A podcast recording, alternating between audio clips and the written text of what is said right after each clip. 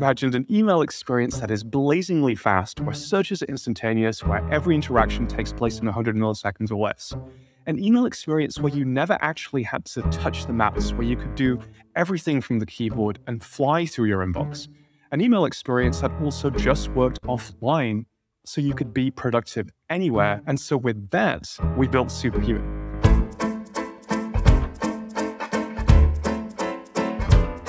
Welcome back to season eight. Claudes, how we doing?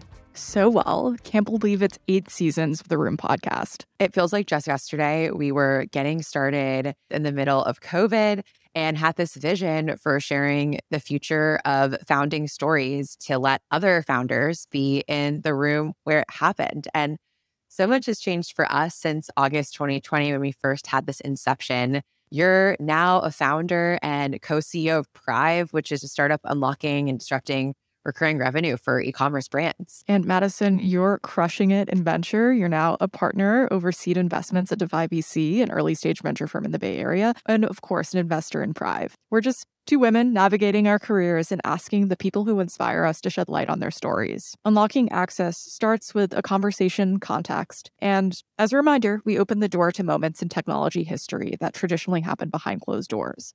With our guests, we unpack the experiences that led to their success and look towards the future in their verticals. And we hit an incredible milestone at the end of last season with Spotify sharing that we were a top 5% global shared podcast in the technology sector. And so we want to thank you for being a loyal listener and helping us achieve this milestone of amplifying more equitable voices in the room where it happens. As you look towards season eight, get excited. We're excited. We have some incredible founders from the founder of Superhuman, the founder of Incredible Health, Webflow, Ty Haney with her new business, TYB, and more. So join us every Tuesday where we sit down with leaders, founders, and funders who are changing the way it's always been done. You can expect themes across, of course, generative AI, navigating your startup in a downturn, the creator economy, and more.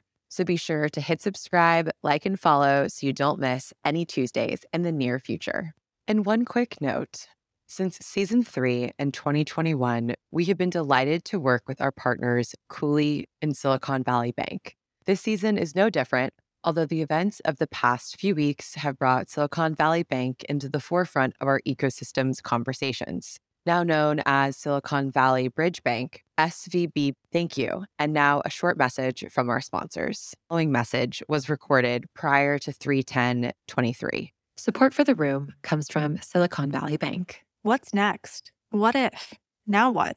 Silicon Valley Bank understands these questions can keep founders up at night, like Claudia. For over 35 years, Silicon Valley Bank has helped high growth companies through scalable financial solutions, plus insights and expertise that many other banks just can't. Which could be why 50% of US based venture backed tech and life science companies bank with SVB.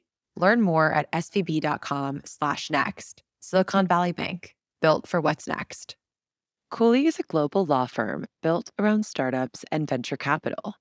The firm has been devoted to entrepreneurs and investors, partnering with both to transform breakthrough ideas into successful companies. Cooley works with thousands of entrepreneurs and newly formed companies to ensure that they are structured for growth and long term success. Since 2005, Cooley has been ranked the number one most active law firm representing VC backed companies going public. Learn more about the firm at Cooley.com and also at CooleyGo.com, Cooley's award winning free legal resource for startups. In today's episode of the Room podcast, we sit down with Rahul Vohra, CEO and founder of Superhuman. You may have seen the Superhuman moniker below emails you've received sent via Superhuman. This viral product today has helped to send over 200 million emails across their customers. You might be wondering, how did Rahul become the king of email? As a young boy, he moved around a good bit across the UK, and ultimately, he actually taught himself to code at the age of eight. A builder from the early years, Rahul always knew he was going to become a founder. Through what may have been his fourth or even fifth company, Rapportive, Rahul was an early mover in the productivity tool space, which at the time was undervalued and underinvested in. Rapportive was one of the first companies Rahul took venture capital for and ultimately sold it to LinkedIn in 2012. and he shares how this story wasn't always up and to the right. After a few years at LinkedIn, Rahul left to embark on the journey to building Superhuman. Superhuman is, in their own words, the fastest email experience in the world. Rahul shared stories about their early and unique approach to go to market. Hint, it involves a viral waitlist that wasn't meant to be a strategy. We discuss how today Superhuman has evolved from a pure consumer product to having 30 to 40% of their customers be enterprise users. And at the time of recording, a sneak preview on, quote, Superhuman AI, a new product which empowers superhuman users to write emails with next level autocomplete.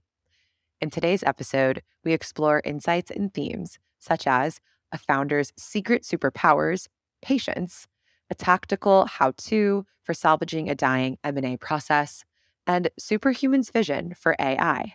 Let's open the door. First off, Rahul, thank you so much for being on the Room podcast. We're so excited to chat with you today. Absolutely. Thank you for having me. Of course. We like to start the beginning with our guests. In 2002, you started your academic career studying CS at the University of Cambridge in England. Tell us a little bit more about where you grew up and how you came to focus on computer science at an early age. I grew up in the UK where I actually lived in lots of different places Cambridge, Birmingham, Manchester, lots of Scotland, Aberdeen, Dundee, Glasgow, Edinburgh. So I moved around a lot. I also started programming early from around the age of eight. Both my parents were doctors and so would often have to work late. And as a result, I would wait after school to be picked up. And I would spend that hour or two in the school library. Once I was done with the fiction, I got onto the nonfiction, and that's when I found the books on how to program. Now, this was a long time ago, so we're talking languages like BASIC and assembly. And fortunately, we had a computer at home. My dad had bought a PC, a 286, if anyone remembers those, to write his PhD thesis. And when he was done, it was just lying around unused. So I spent three to four hours every evening programming, making all kinds of games and apps. And I was super fortunate that by the time I went to university, I'd already spent over, I think I did the calculation one time, over 10,000 hours programming. And I already had a solid intuitive understanding of things like what makes a user experience feel fast or what makes an interaction feel fun. That's incredible. And we'll get more into fast user experiences with Superhuman as a loyal user. I can say that Superhuman is the fastest email experience I've ever had. But in that vein of early identity, you're learning, you're programming, you're becoming an expert at 10,000 hours. But did you always think you were going to become a founder? Yes, I knew with a clarity that in retrospect seems very surprising to adult me that I was always going to be a founder. In fact, I remember thinking it at around the age of 11 to 12, and I honestly couldn't imagine doing anything else. It's always so interesting to hear from our guests it's like 50. No, I never thought I would, but maybe I had a bit of an entrepreneurial spirit. And 50, no, I knew at 12 that I was going to build a big business. Fast forwarding a tiny bit, while you were at university, you also worked as a game designer, working on one of the most popular RPG games of all time, RuneScape. I definitely played that. How did working as a game designer shape your approach to building digital products? Oh gosh, it shaped it hugely to the extent that now at Superhuman, we build software like it's a game most software companies worry about what users want or need, and that certainly is a reasonable thing to do. But here's the thing about games nobody needs a game to exist. There are no requirements, so to speak. So when you make a game, you don't worry about what users want or need. You instead obsess over how they feel. Because when your product is a game, people don't just use it, they play it. They find it fun, they tell their friends, they fall in love with it. So it turns out that game design is an altogether different kind of product development with its own often unintuitive principles. That's a fascinating way to sort of apply this very delightful lens on a task that everyone does all day long, which is generally a pretty boring thing, which is email. We'll dive a little bit deeper into those design philosophies and how you translated that into product. But first, I'd love to dig a little bit deeper into your first founding story. In 2007, you founded Mojo and then two years later founded Rapportive. Tell us about how you caught the startup bug with Mojo and how that led to being a second time founder with Rapportive. I think that Mojo was my fourth or perhaps even my fifth attempt at starting a company. I had tried many times before things started to work. And these are often the stories that aren't visible from a LinkedIn profile. I should probably add the string of all the failures as well, just for balance. And perhaps the coolest thing about Mojo was the domain name, which was mo.jo. And in case you're wondering, that's the country of Jordan. However, it was a lot less practical than it sounds. The country of Jordan, at the time at least, had the unfortunate habit of dropping off the internet, taking our website with it. Yeah. Although Mojo was my fourth or fifth attempt at being a founder, it was actually the first company where we had raised some money. We ended up raising a small amount of angel funding. This was back in Cambridge in England. But ultimately, we were never able to get it off the ground with the level of growth that we wanted. It ended up being mostly a software consultancy. So we returned the capital to our investors with a little bit extra because we were actually making money. And we all then moved on to our next projects. Could you tell us a little bit more about the second project? I dabbled a little bit for about a year with creating a series of trading card games. If you ever played Magic the Gathering, and then there's a sliding scale between trading card games and collectible card games, but in the vein of a high fantasy series where you collect or buy cards, trade them, and then play those in battles with other people. This was during the heyday of Facebook gaming and online gaming in general, so it was very good timing. And I also happened to be very plugged into the fantasy scene, being an avid reader of high fantasy books myself. So I actually negotiated a license with a very well known fantasy author to then turn those into a trading card game, but ultimately did not actually launch that. And very shortly after that started Rapportive. Do you still own the rights to those trading cards? Good question. I it's been such a long time since I read the contract. That was back in 2010, so I have literally no idea. I doubt it. Maybe something to check in on. you mentioned you founded Rapportive and you actually ended up selling to LinkedIn. Would love for you to tell us a little bit more about what Rapportive did and a topic that I think founders are always really fascinated to learn a little bit more around is what it was actually like to make an acquisition happen and sell a business to someone incredibly large like in LinkedIn. So walk us through that Rapportive journey a little bit more. Rapportive was the first Gmail extension to scale to millions of users.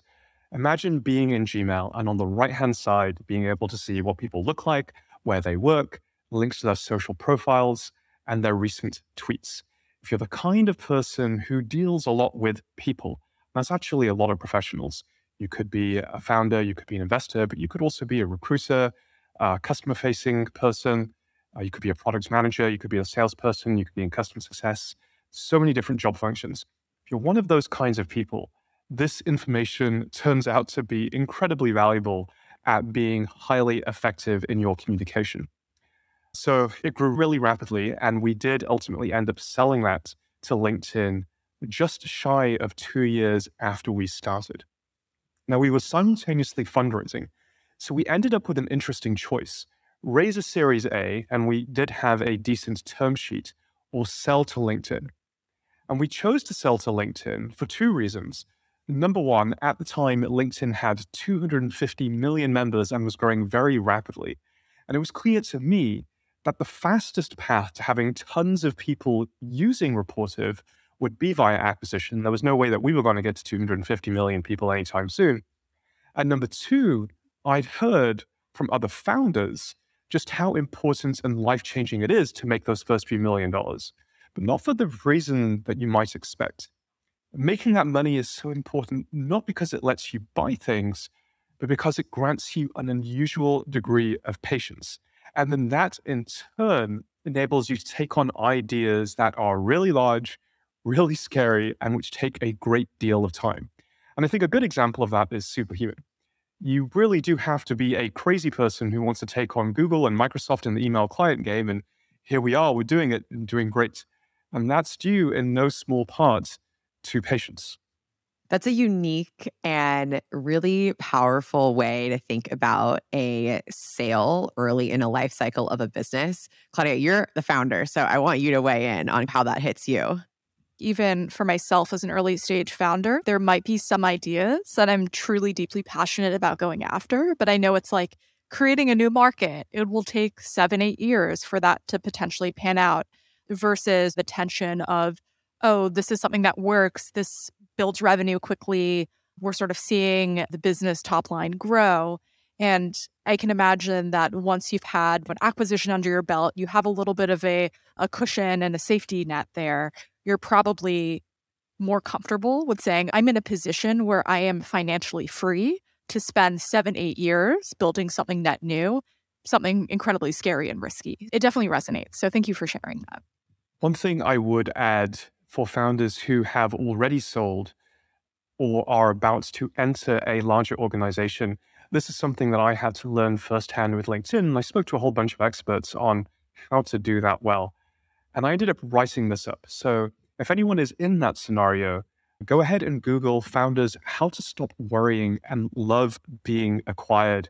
It's chock full of advice on how to navigate that transition from a ton of people that I respect. We'll be sure to link that absolutely here. It's fun to see the journey from Rapportive into the conglomerate of LinkedIn, which I believe would have been prior to their Microsoft acquisition. So before they joined the mothership there, and then back out to Superhuman, which of course we're going to spend most of our time talking about today.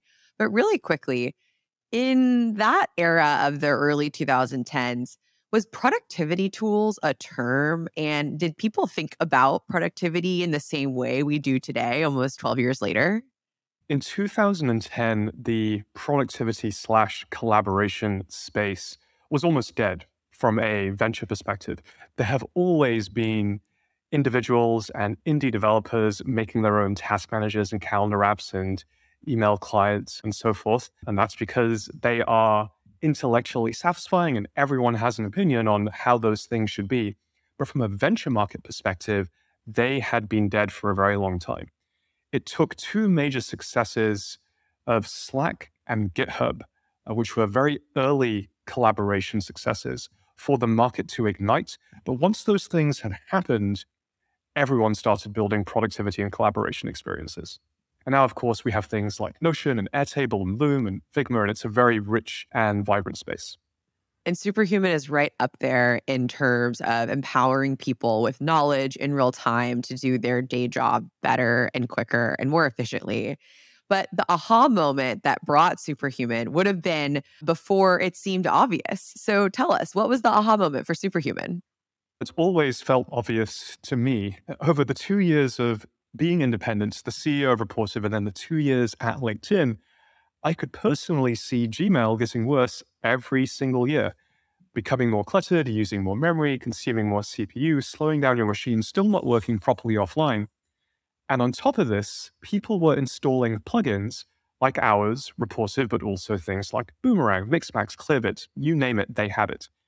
And each plugin took those problems of clutter, memory, CPU performance offline, and made all of them dramatically worse. So we decided that it was time for change. We imagined an email experience that is blazingly fast, where searches are instantaneous, where every interaction takes place in 100 milliseconds or less. An email experience where you never actually had to touch the mouse, where you could do everything from the keyboard and fly through your inbox. An email experience that also just worked offline, so you could be productive anywhere and an email experience that had the best Gmail plugins built in natively and which was still somehow subtle, minimal, and visually gorgeous. And so with that, we built Superhuman and it actually ended up working way better than I ever thought it would.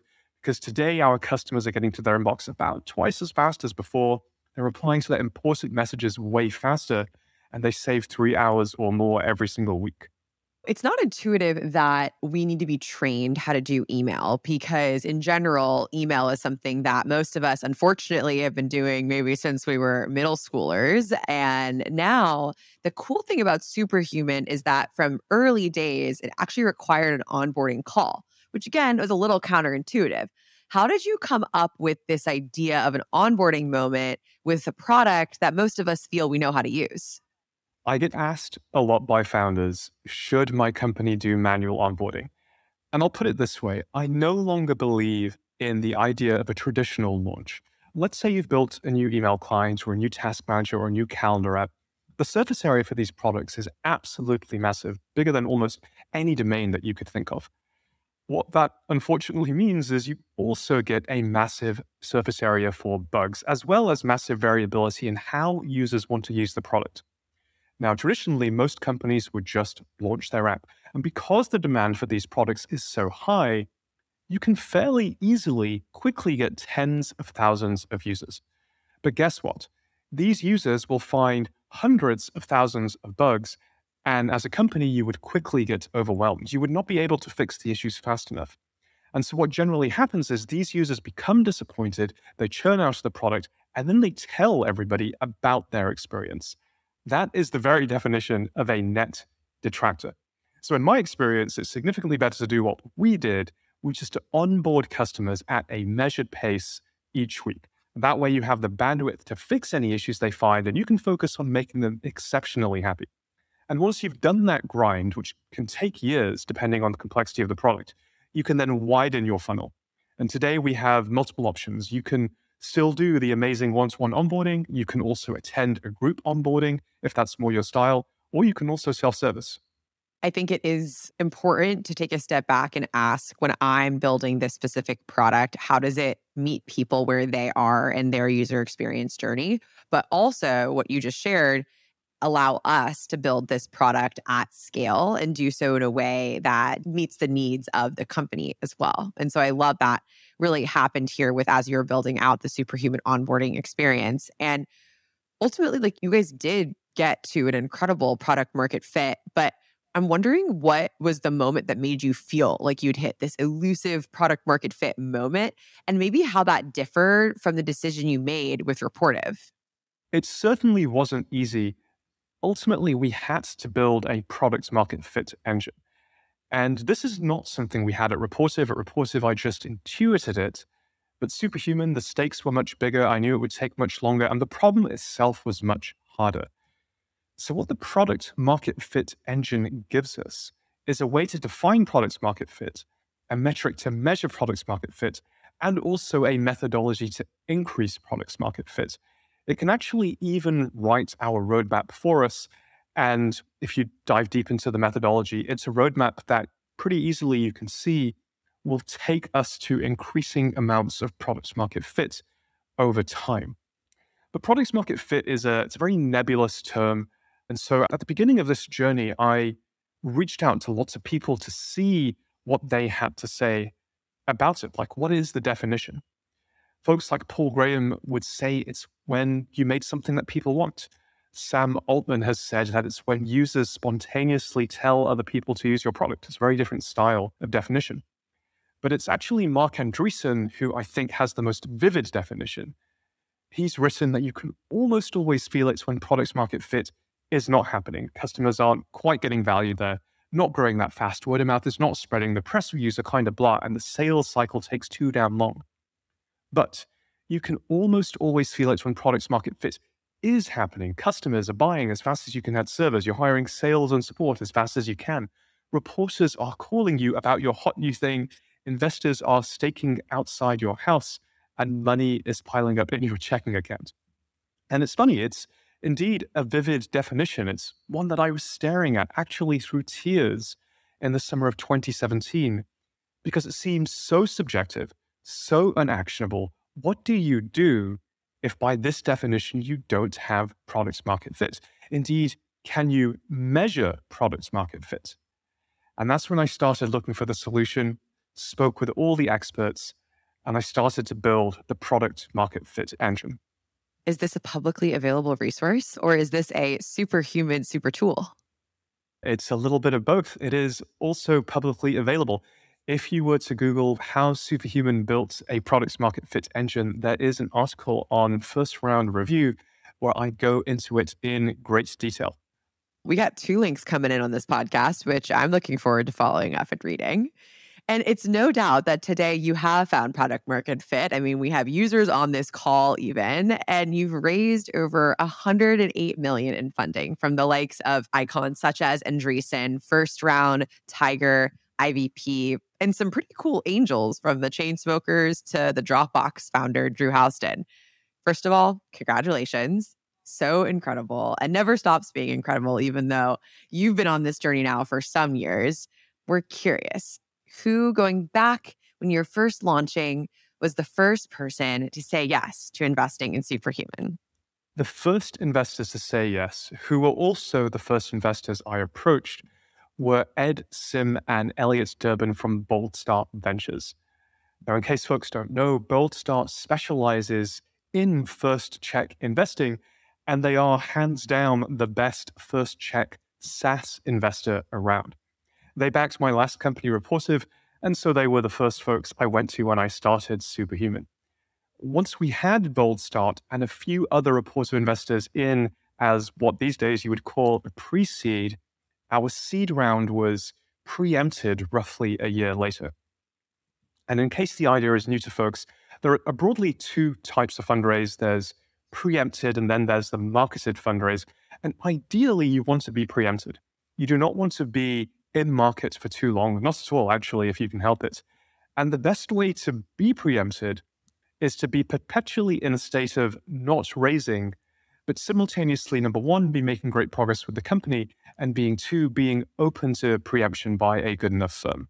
Claudia and I talk about this and the art, not science, to never fundraising while fundraising and what that process entails. And frankly, part of it is shifting under our feet right now with the macro market, what it is. And we know alongside your incredible work as CEO and founder, you also do angel investing. And so you have this dual lens right now of being a scaled CEO as well as an angel investor, too. What advice would you have to a founder right now who maybe is at that seed stage, that series A stage? How can they be thinking about their fundraising journey given the context of what's going on around us? The market for Series A and later stages is pretty brutal. There's no other way to say it. My advice there is to make the money you have last as long as possible and cut down on expensive growth. For example, it is almost certainly better to grow at 2x and not burn that much capital perhaps not burning any, versus growing at 3x and being in a position where you have to raise in this market.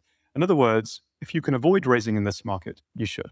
The market for seed companies is actually pretty healthy, and valuations are still high. For example, currently the median Y Combinator valuation is roughly 20 to 30 million.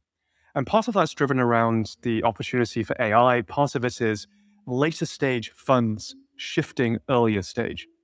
And whatever the reasons, it's actually a really great time to be a seed stage company. So great for seed stage founders. But my advice there would be to leverage the higher valuations to raise more than you think you need.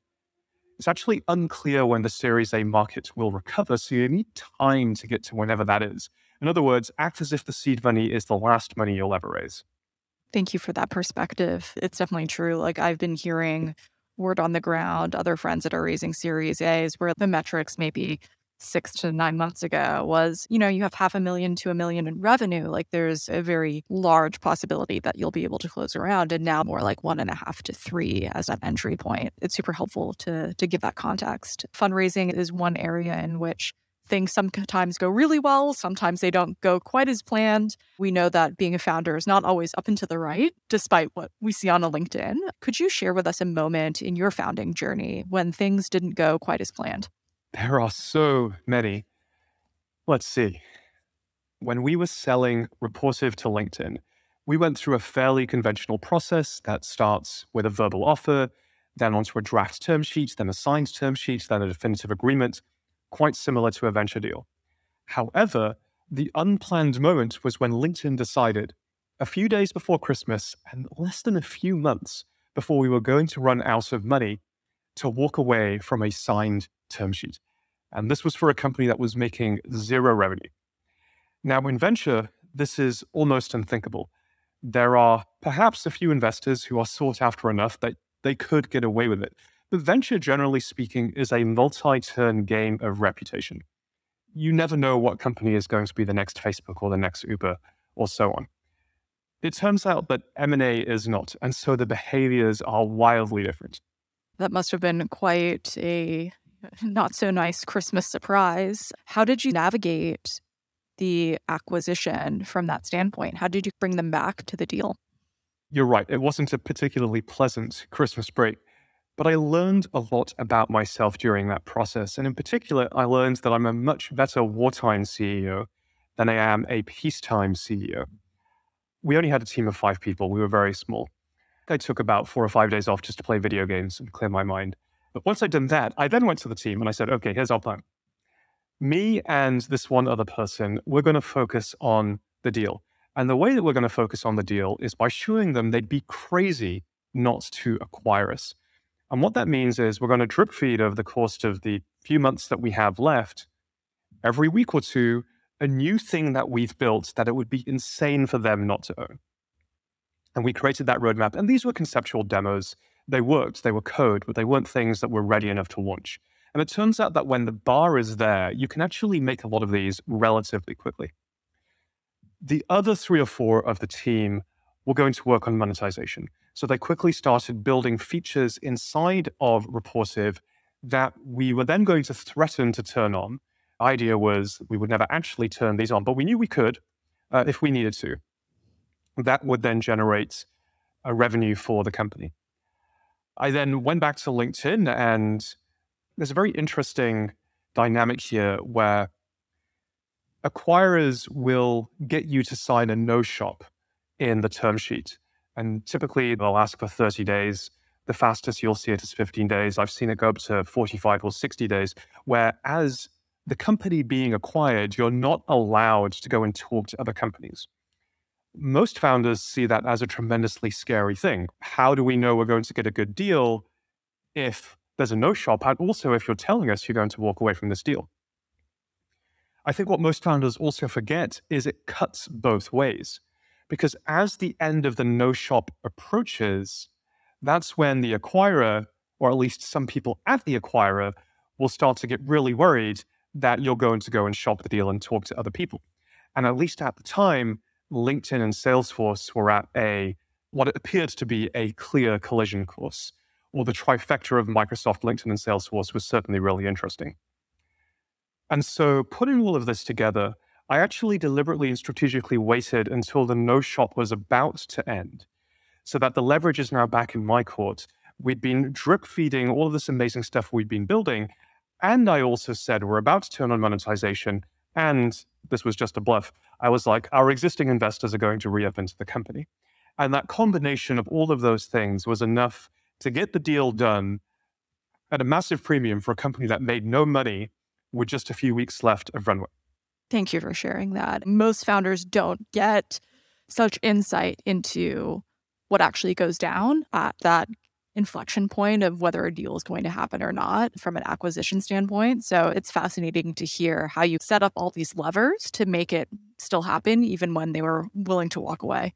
I also just would add in this market right now, I think as we look at what would bring liquidity for many companies in the upcoming year, the IPO markets continue to be closed. And especially as investors are likely going to have to go out to market themselves to raise for their funds, they're going to be hungry for DPI or distributions paid into their investors. And so having stories like these of how you can play the game of getting acquired for what sounded like a decent premium on what was the existing product and monetization. Like there can be another turn of the cards. It might not be with this company, but it can happen. And getting there over the finish line is really powerful.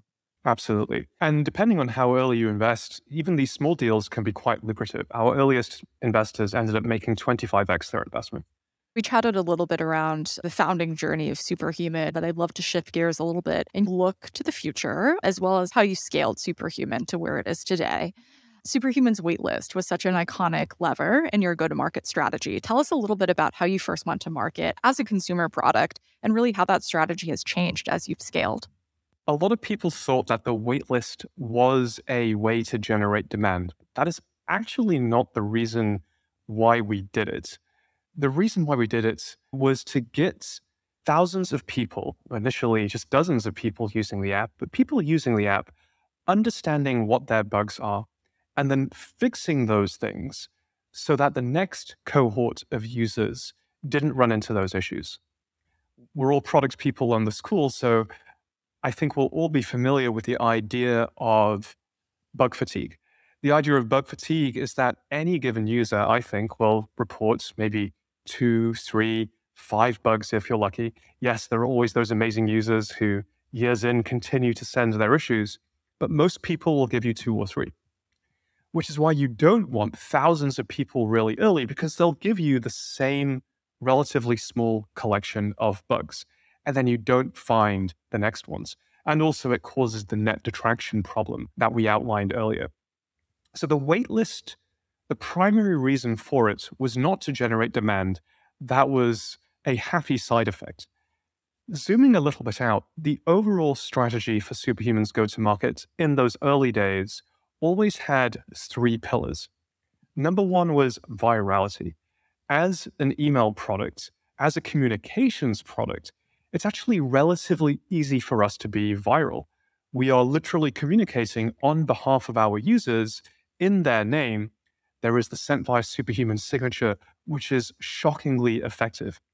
I think our users have sent north of 200 million emails to date, around 30 to 40% of which have had the sent by a superhuman signature turned on.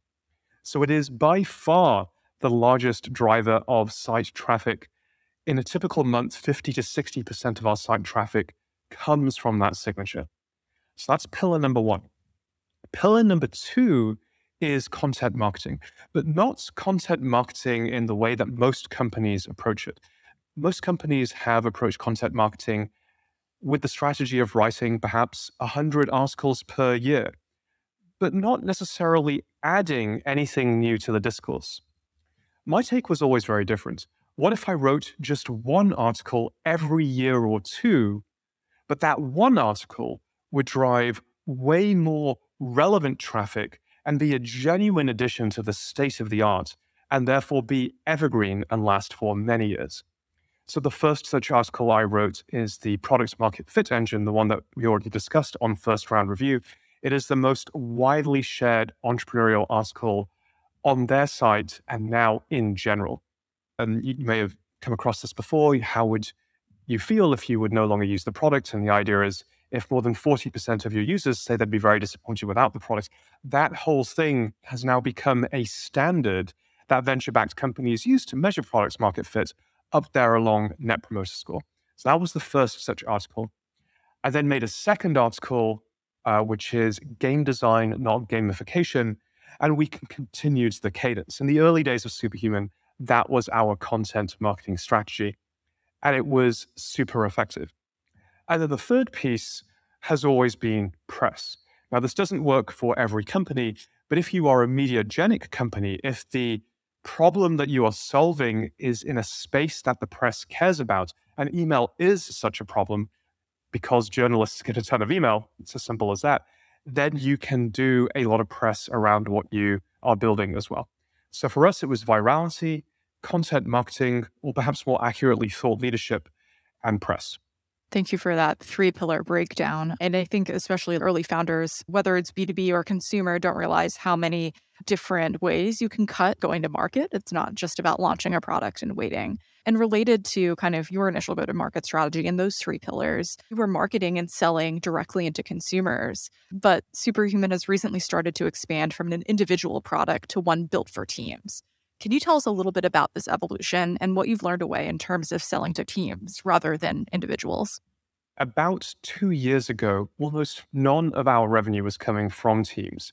And today, about a third of our revenue is coming from teams, and it's the fastest growing part of our business. And the main lesson for us was simply that we should have done it sooner.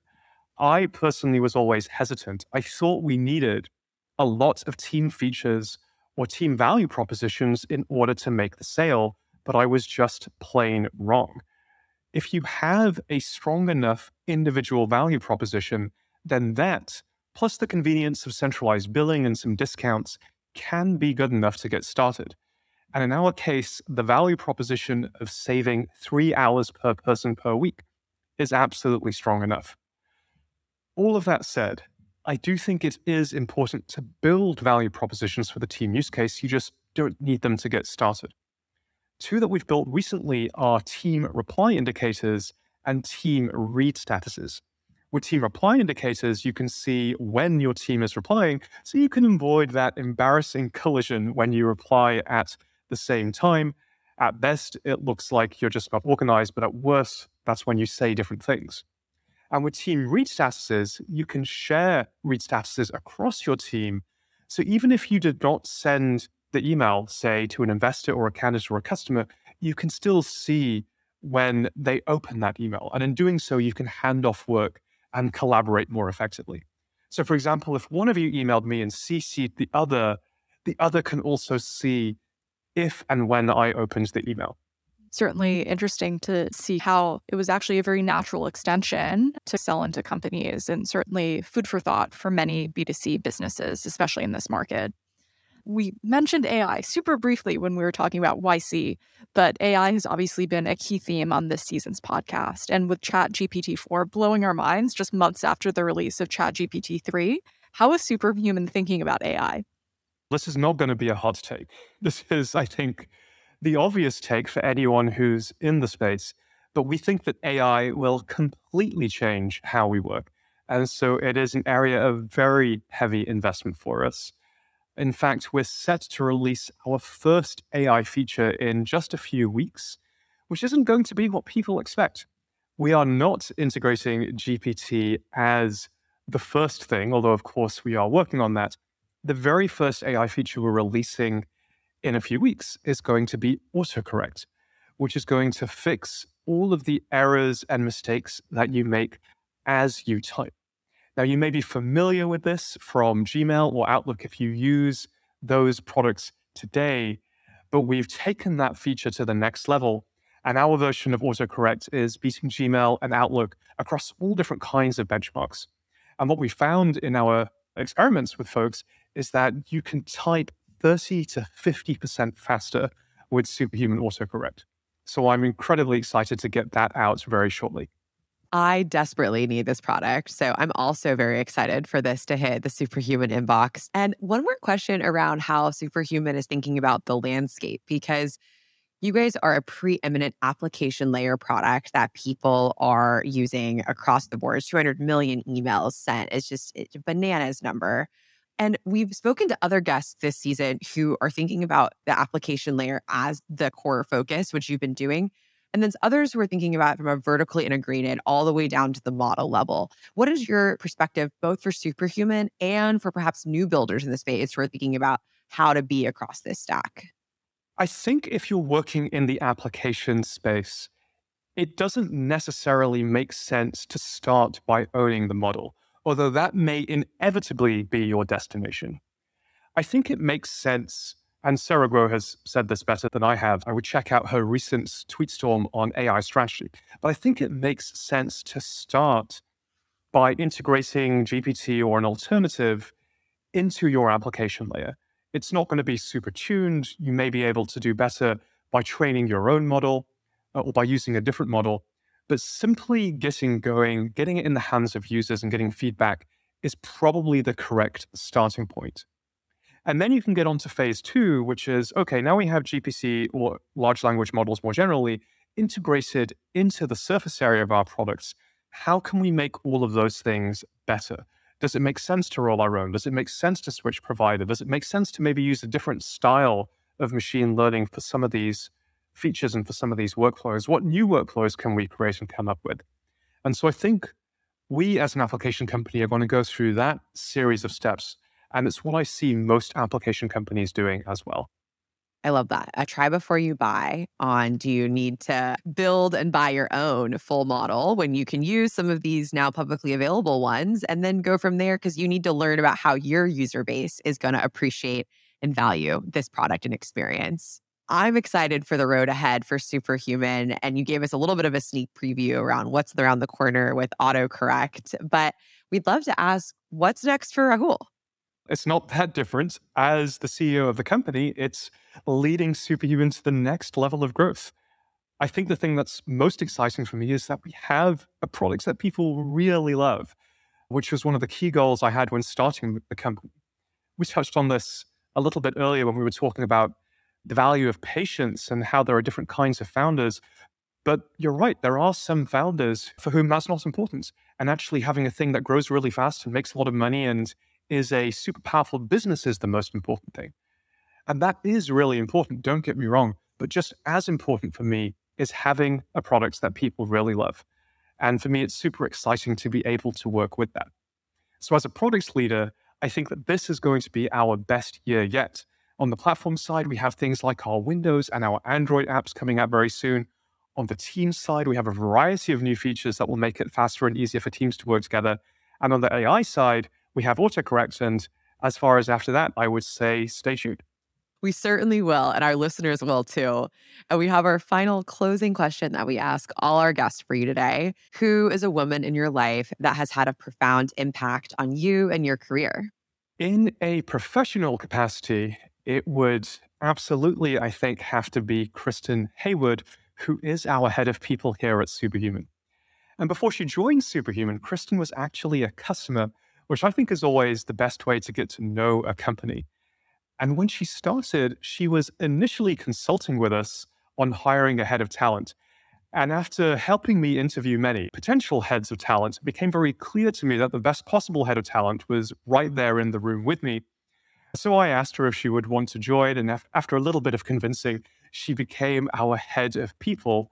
And since then, she's helped build the executive team and she's helped me run the company whilst doing so. So, for example, in, in addition to running the people function, she has also been managing finance, sales, and customer teams and lifting a great weight off my shoulders in doing so. That, I think, is the hallmark of a great executive when you can keep on giving them more. She sounds like an incredible woman, someone we hope to meet someday and perhaps have on the podcast at some point. But Rahul, thank you for jumping on with us today to tell your story from building games in your childhood bedroom to ultimately becoming the founder of Superhuman and empowering everyone to be superhuman. Really appreciate your time today. Thank you so much for having me. Thank you so much for joining us at The Room Podcast. If you want more from The Room every week, subscribe to our newsletter at theroompodcast.com slash newsletter. We'll be back next week with a new episode Tuesday, 10 a.m. Eastern, 7 a.m. Pacific. See you in the room. All opinions expressed by Claudia and Madison and podcast guests are solely their own opinions and do not reflect the opinion of the 5EC. This podcast is for informational purposes only and should not be relied upon as a basis for investment decisions.